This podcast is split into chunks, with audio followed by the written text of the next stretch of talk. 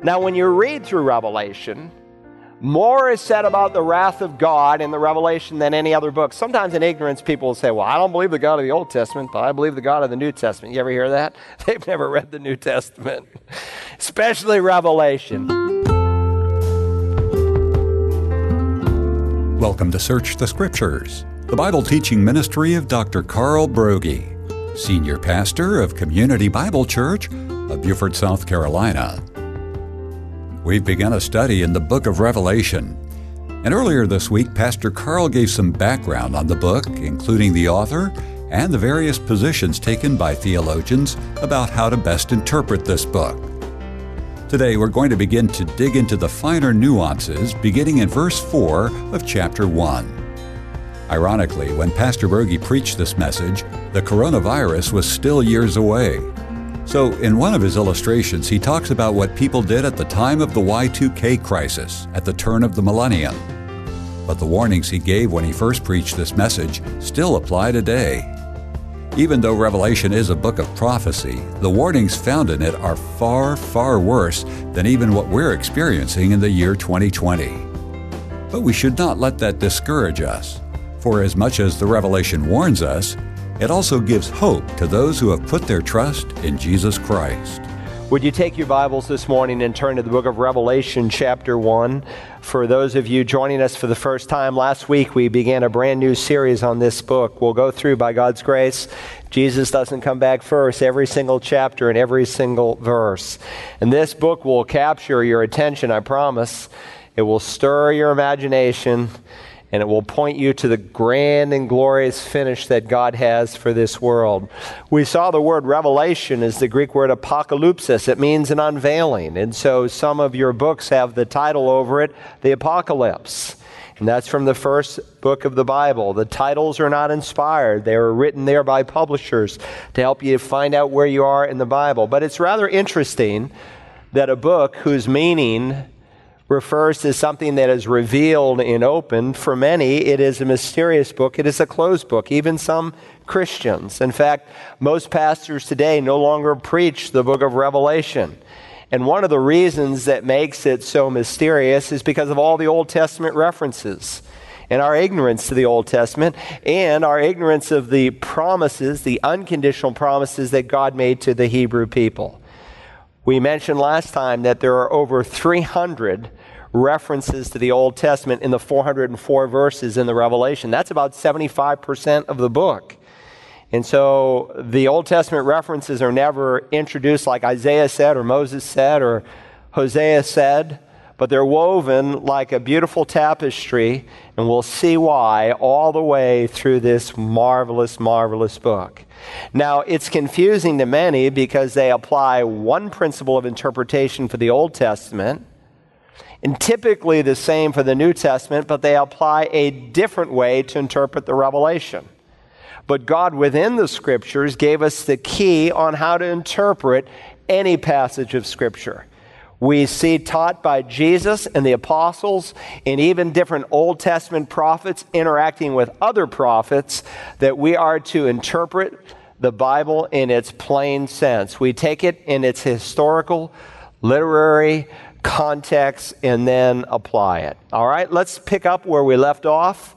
Revelation chapter 1, verse 4. John, to the seven churches that are in Asia, grace to you and peace from him who is, and who was, and who is to come, and from the seven spirits who are before his throne. And from Jesus Christ, the faithful witness, the firstborn of the dead, and the ruler of the kings of the earth to him who loves us and released us from our sins by his blood and has made us to be a kingdom, priests to his God and Father. To him be glory and the dominion forever and ever. Amen. Behold, he is coming with the clouds, and every eye will see him, even those who pierced him, and all the tribes of the earth will mourn over him. So it is to be. Amen. I am the Alpha and the Omega, says the Lord God who is and who was and is to come, the Almighty. Now, some of you remember the Y2K crisis that happened right at the turn of the century, and it struck panic across America and even in many Christian homes. I remember the bookstores pushing all these books that you needed to buy to be prepared for the Y2K crisis that was coming. Many of the Christian broadcasts, even on our own station, were dedicated to the Y2K problem. In fact, there were Christian companies selling food storage supplies, even one company that was selling windmills. Several people would call on the Bible line and ask me what I thought about the Y2K thing, and I said, I think it's utter sheer nonsense. And I heard from some people, they said I was irresponsible towards God's people. Some Christians moved away from the cities into the countryside, and they appealed to Luke 21 21. Those who are in the midst of the city must leave, and those who are in the country must not enter the city.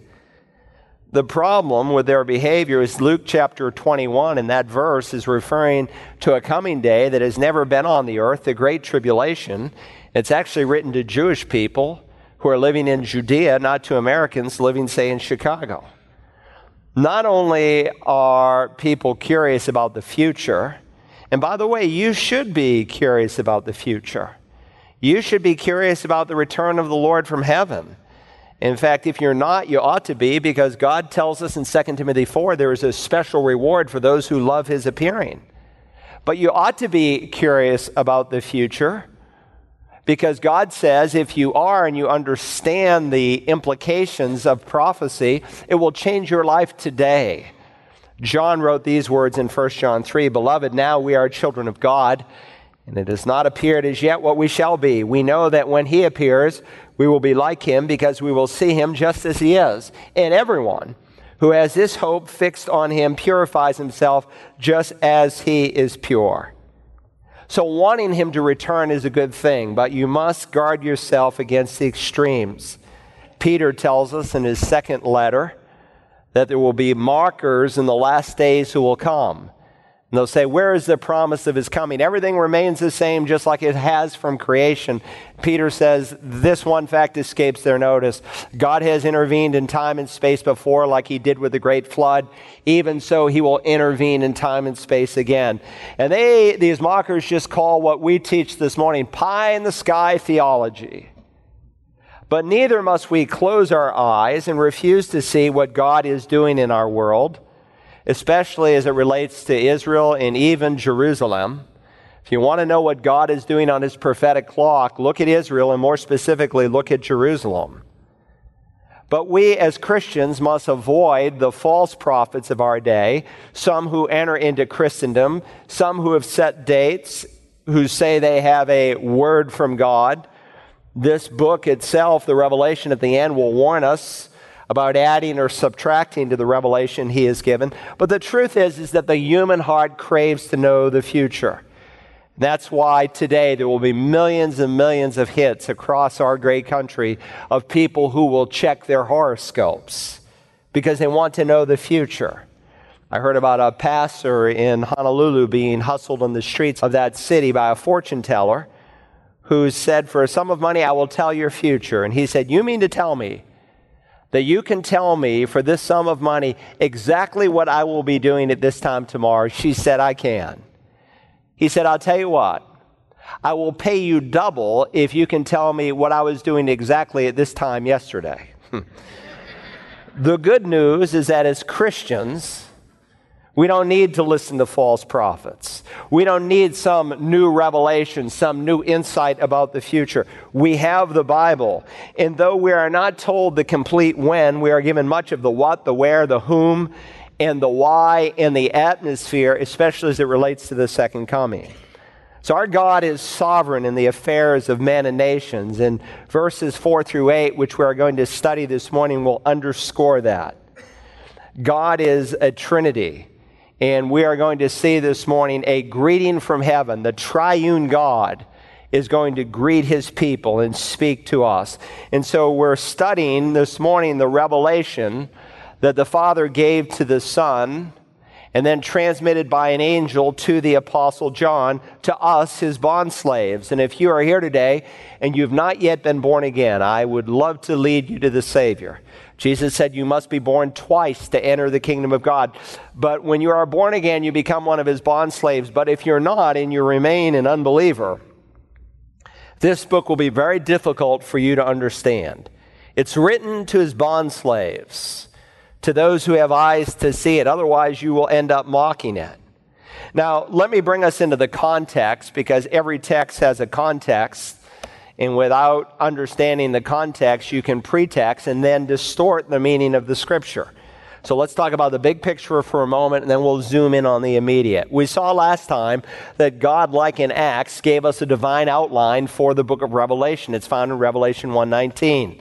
John is instructed, therefore, write the things which you have seen, the things which are, and the things which will take place after these things. According to verse 19, this book divides into three sections. Chapter 1 describes the past, chapters 2 and 3, the present, chapters 4 through 22, the future. Certainly, you could further subdivide the book, but God has given us a divine outline, and I think for a purpose because when you stick to it, it creates any artificial interpretations and it helps us to understand what is actually going on. The things that you've seen, that's the past. He writes of it in chapter 1, that glorified Christ in heaven. The things that are, that's the present, chapters 2 and 3. He writes of seven literal actual churches that are present in his day. And then beginning in chapter 4, all the way through chapter 22, the coming tribulation. He will give us a picture of the throne room of God in chapters 4 and 5, 6 through 18, the coming tribulation, 19, the visible return of Christ from heaven. 20, the great judgment of God and a picture of heaven in 21 and 22. So there's the book in chart form the things past, the things present, the things future. Chapter 1 deals with the Christ, chapter 2 with the church, chapters 4 through 22 with the consummation. So we see Christ in his glory, we see Christ in his church, and ultimately Christ in his judgment. Now, let's get a running start. That's the big picture, all right? And I hope before we are done, that outline will be burned into your psyche, that you'll be able to walk yourself through the book of Revelation. And God wants you to do that. Then it becomes a tool in your hand that you can use not just in your own life, but in discipling other people. Now, in the immediate context, the verse opens the revelation of Jesus Christ. We noted last time that the word revelation in Greek, as in English, is singular, not plural. This is not the book of Revelations. It is the book of Revelations, singular. Now, there are multiple visions but there is one unveiling, and it is the unveiling of Jesus Christ. It has a unified content, and it self describes itself not as revelations, but as revelation. And it's the revelation of Jesus Christ. Now, I noted in some old King James Bibles, some will say the revelation of John. Some will say the revelation of John the divine or John meaning the theologian. Most King James Bibles say the revelation of Jesus Christ. Remember, the chapter titles are not inspired. But this is not the revelation of John. It's not the revelation of John the divine. It's the revelation of Jesus Christ. It is about him. It's not John's revelation, it's Christ's revelation. It's given to Jesus by the Father. Not because he is learning something, he is the omniscient God. He knows today, the date and the hour he's returning in his glorified body but it's given to him in the sense that he is the one who is going to unfold it. He is the one who is going to execute the great events that we see in this book, and he is the one who does the revealing. The revelation of Jesus Christ, which God gave him for what purpose? To show. He's going to show his bondservants something about the future. This book was not given to mystify, but to explain God more clearly.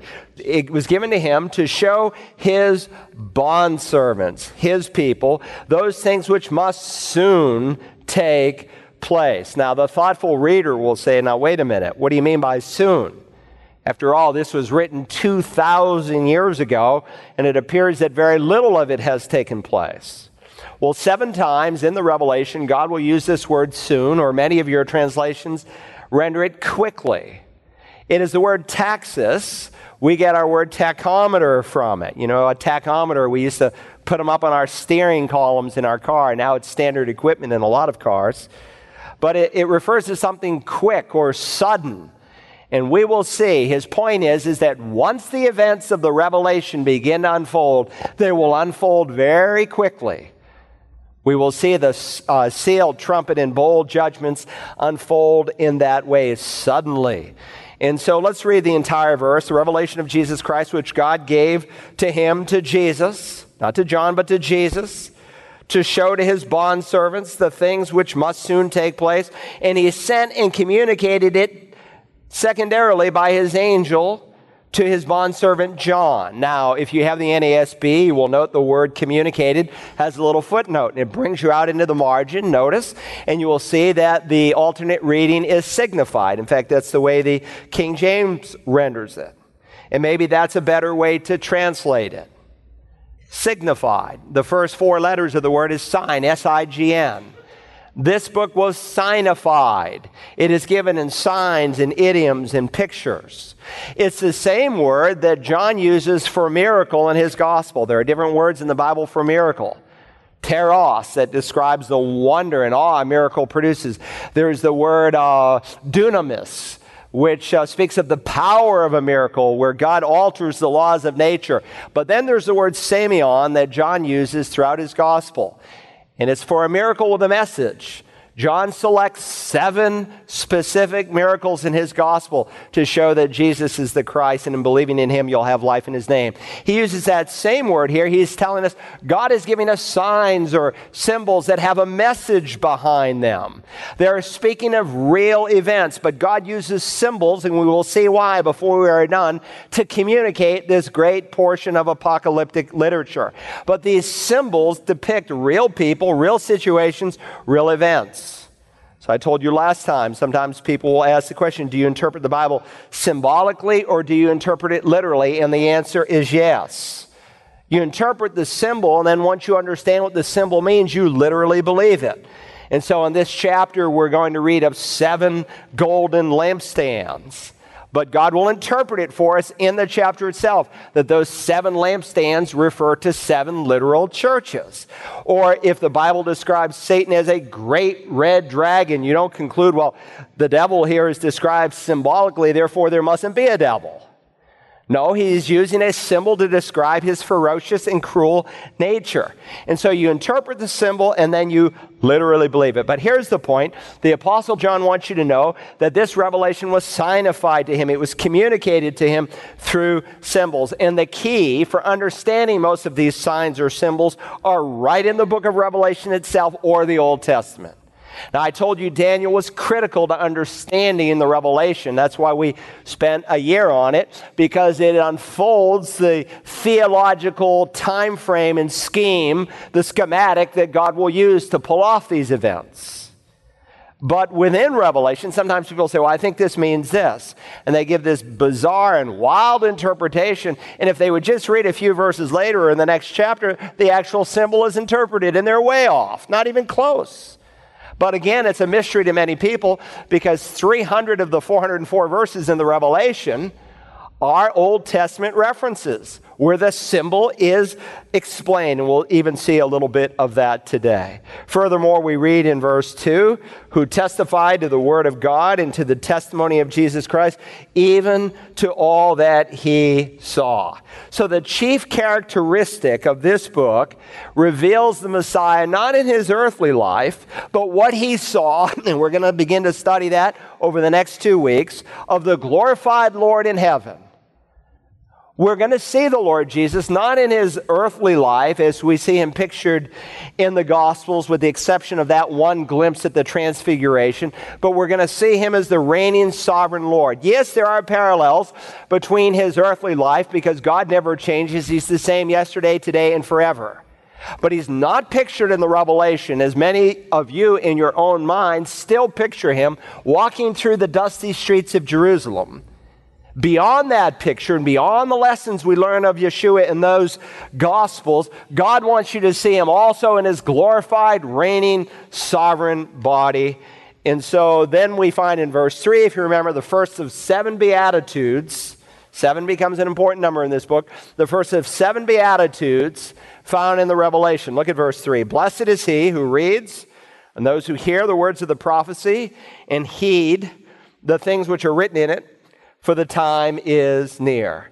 Revelation is a pretty amazing book, and it has a challenge, and it says basically, read me, and if you will read me, you will receive a special blessing. Now, certainly there are general admonitions all the way through the scripture of the benefits of our reading the Bible.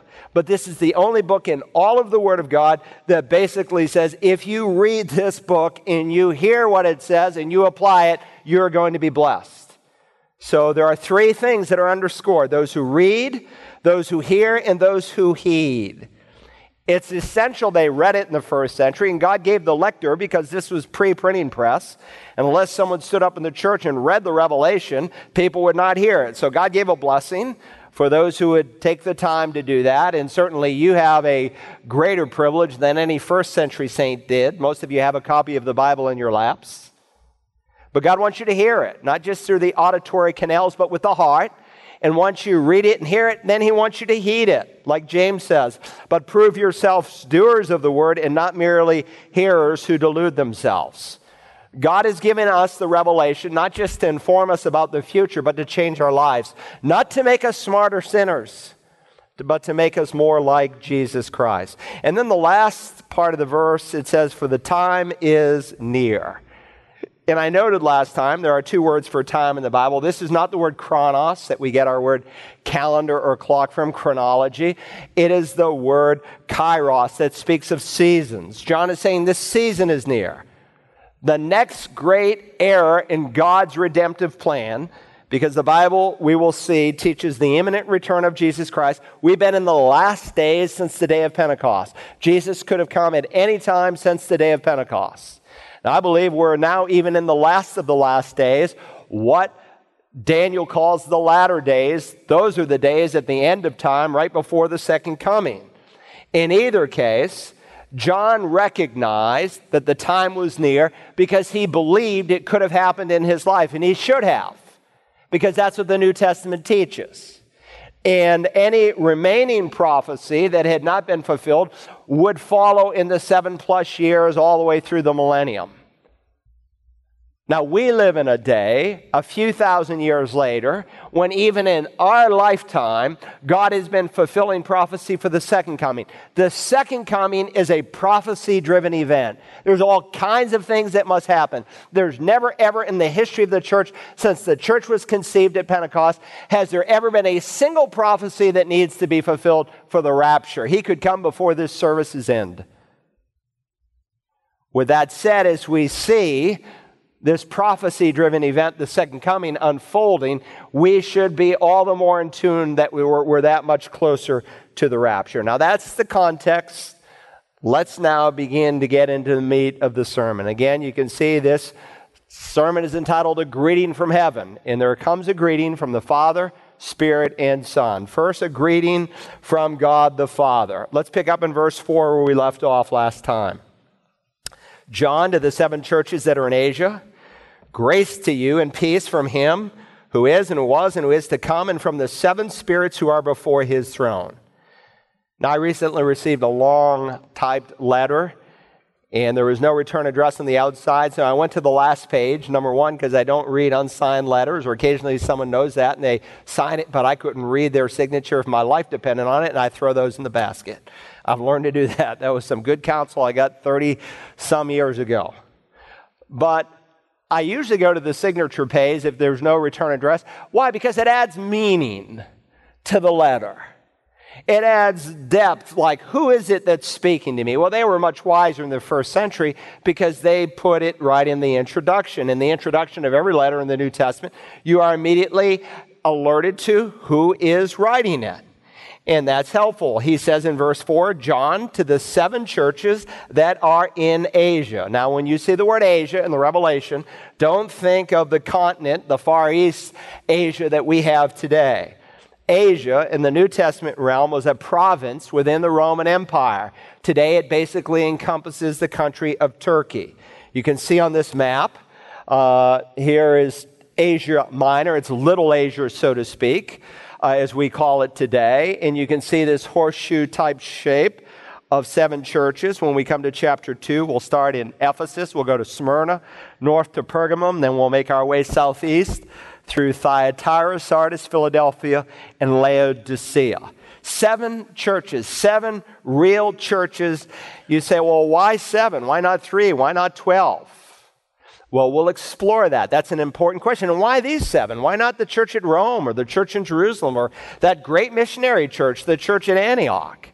God has a reason for that. But the number seven is not by accident either, because the number seven is used in the Bible and especially in the revelation of perfection, of completion.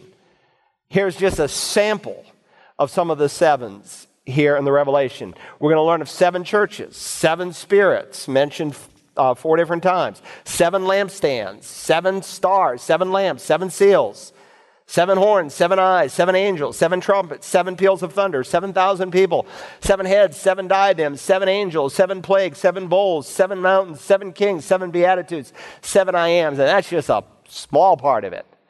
Because many times within a verse, you'll see a seven part structure.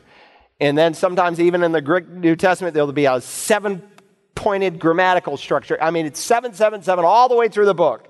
And we will see God has a reason for that. John, to the seven churches that are in Asia, notice, grace to you and peace.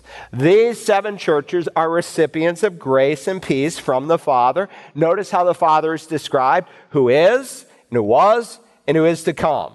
And that famous Aaronic blessing, you may not recognize it from number six, but virtually everyone in this room has heard it. You know that God's grace and peace is communicated to his people, Israel. May the Lord make his face shine on you and be gracious to you. May the Lord lift up his countenance and give you peace. And if you know Jesus Christ in a saving way, then you know something of his grace and you know something of his peace. And of course, this is going to be very important to these seven churches because they are being persecuted and the persecution is going to get much worse. Now, when you read through Revelation, more is said about the wrath of God in the Revelation than any other book. Sometimes in ignorance, people will say, Well, I don't believe the God of the Old Testament, but I believe the God of the New Testament. You ever hear that? They've never read the New Testament, especially Revelation. You see more pictures of the wrath of God in this book than in any other book in the Bible. But the Revelation will still show these two words, the grace of God and the peace of God, that epitomizes what God wants his people to know, and even what God wants unbelievers to know, because God will be reaching out to those who have never heard the gospel before during the tribulation to give them a chance to respond. To listen again to this or any of the messages in our series on the Revelation, use the Search the Scriptures app for smartphones and tablets, or visit us online at searchthescriptures.org. You can also order a CD or DVD by calling 877 787 7478 and requesting program REV2. And when you contact us, would you ask about supporting this teaching and evangelistic ministry? Our number again is 877 787 7478. Tomorrow, Pastor Carl's wife Audrey is in this time slot with her program for women, Mothering from the Heart. And when we return Monday, we'll continue our look at the Revelation. Join us then as we search the Scriptures.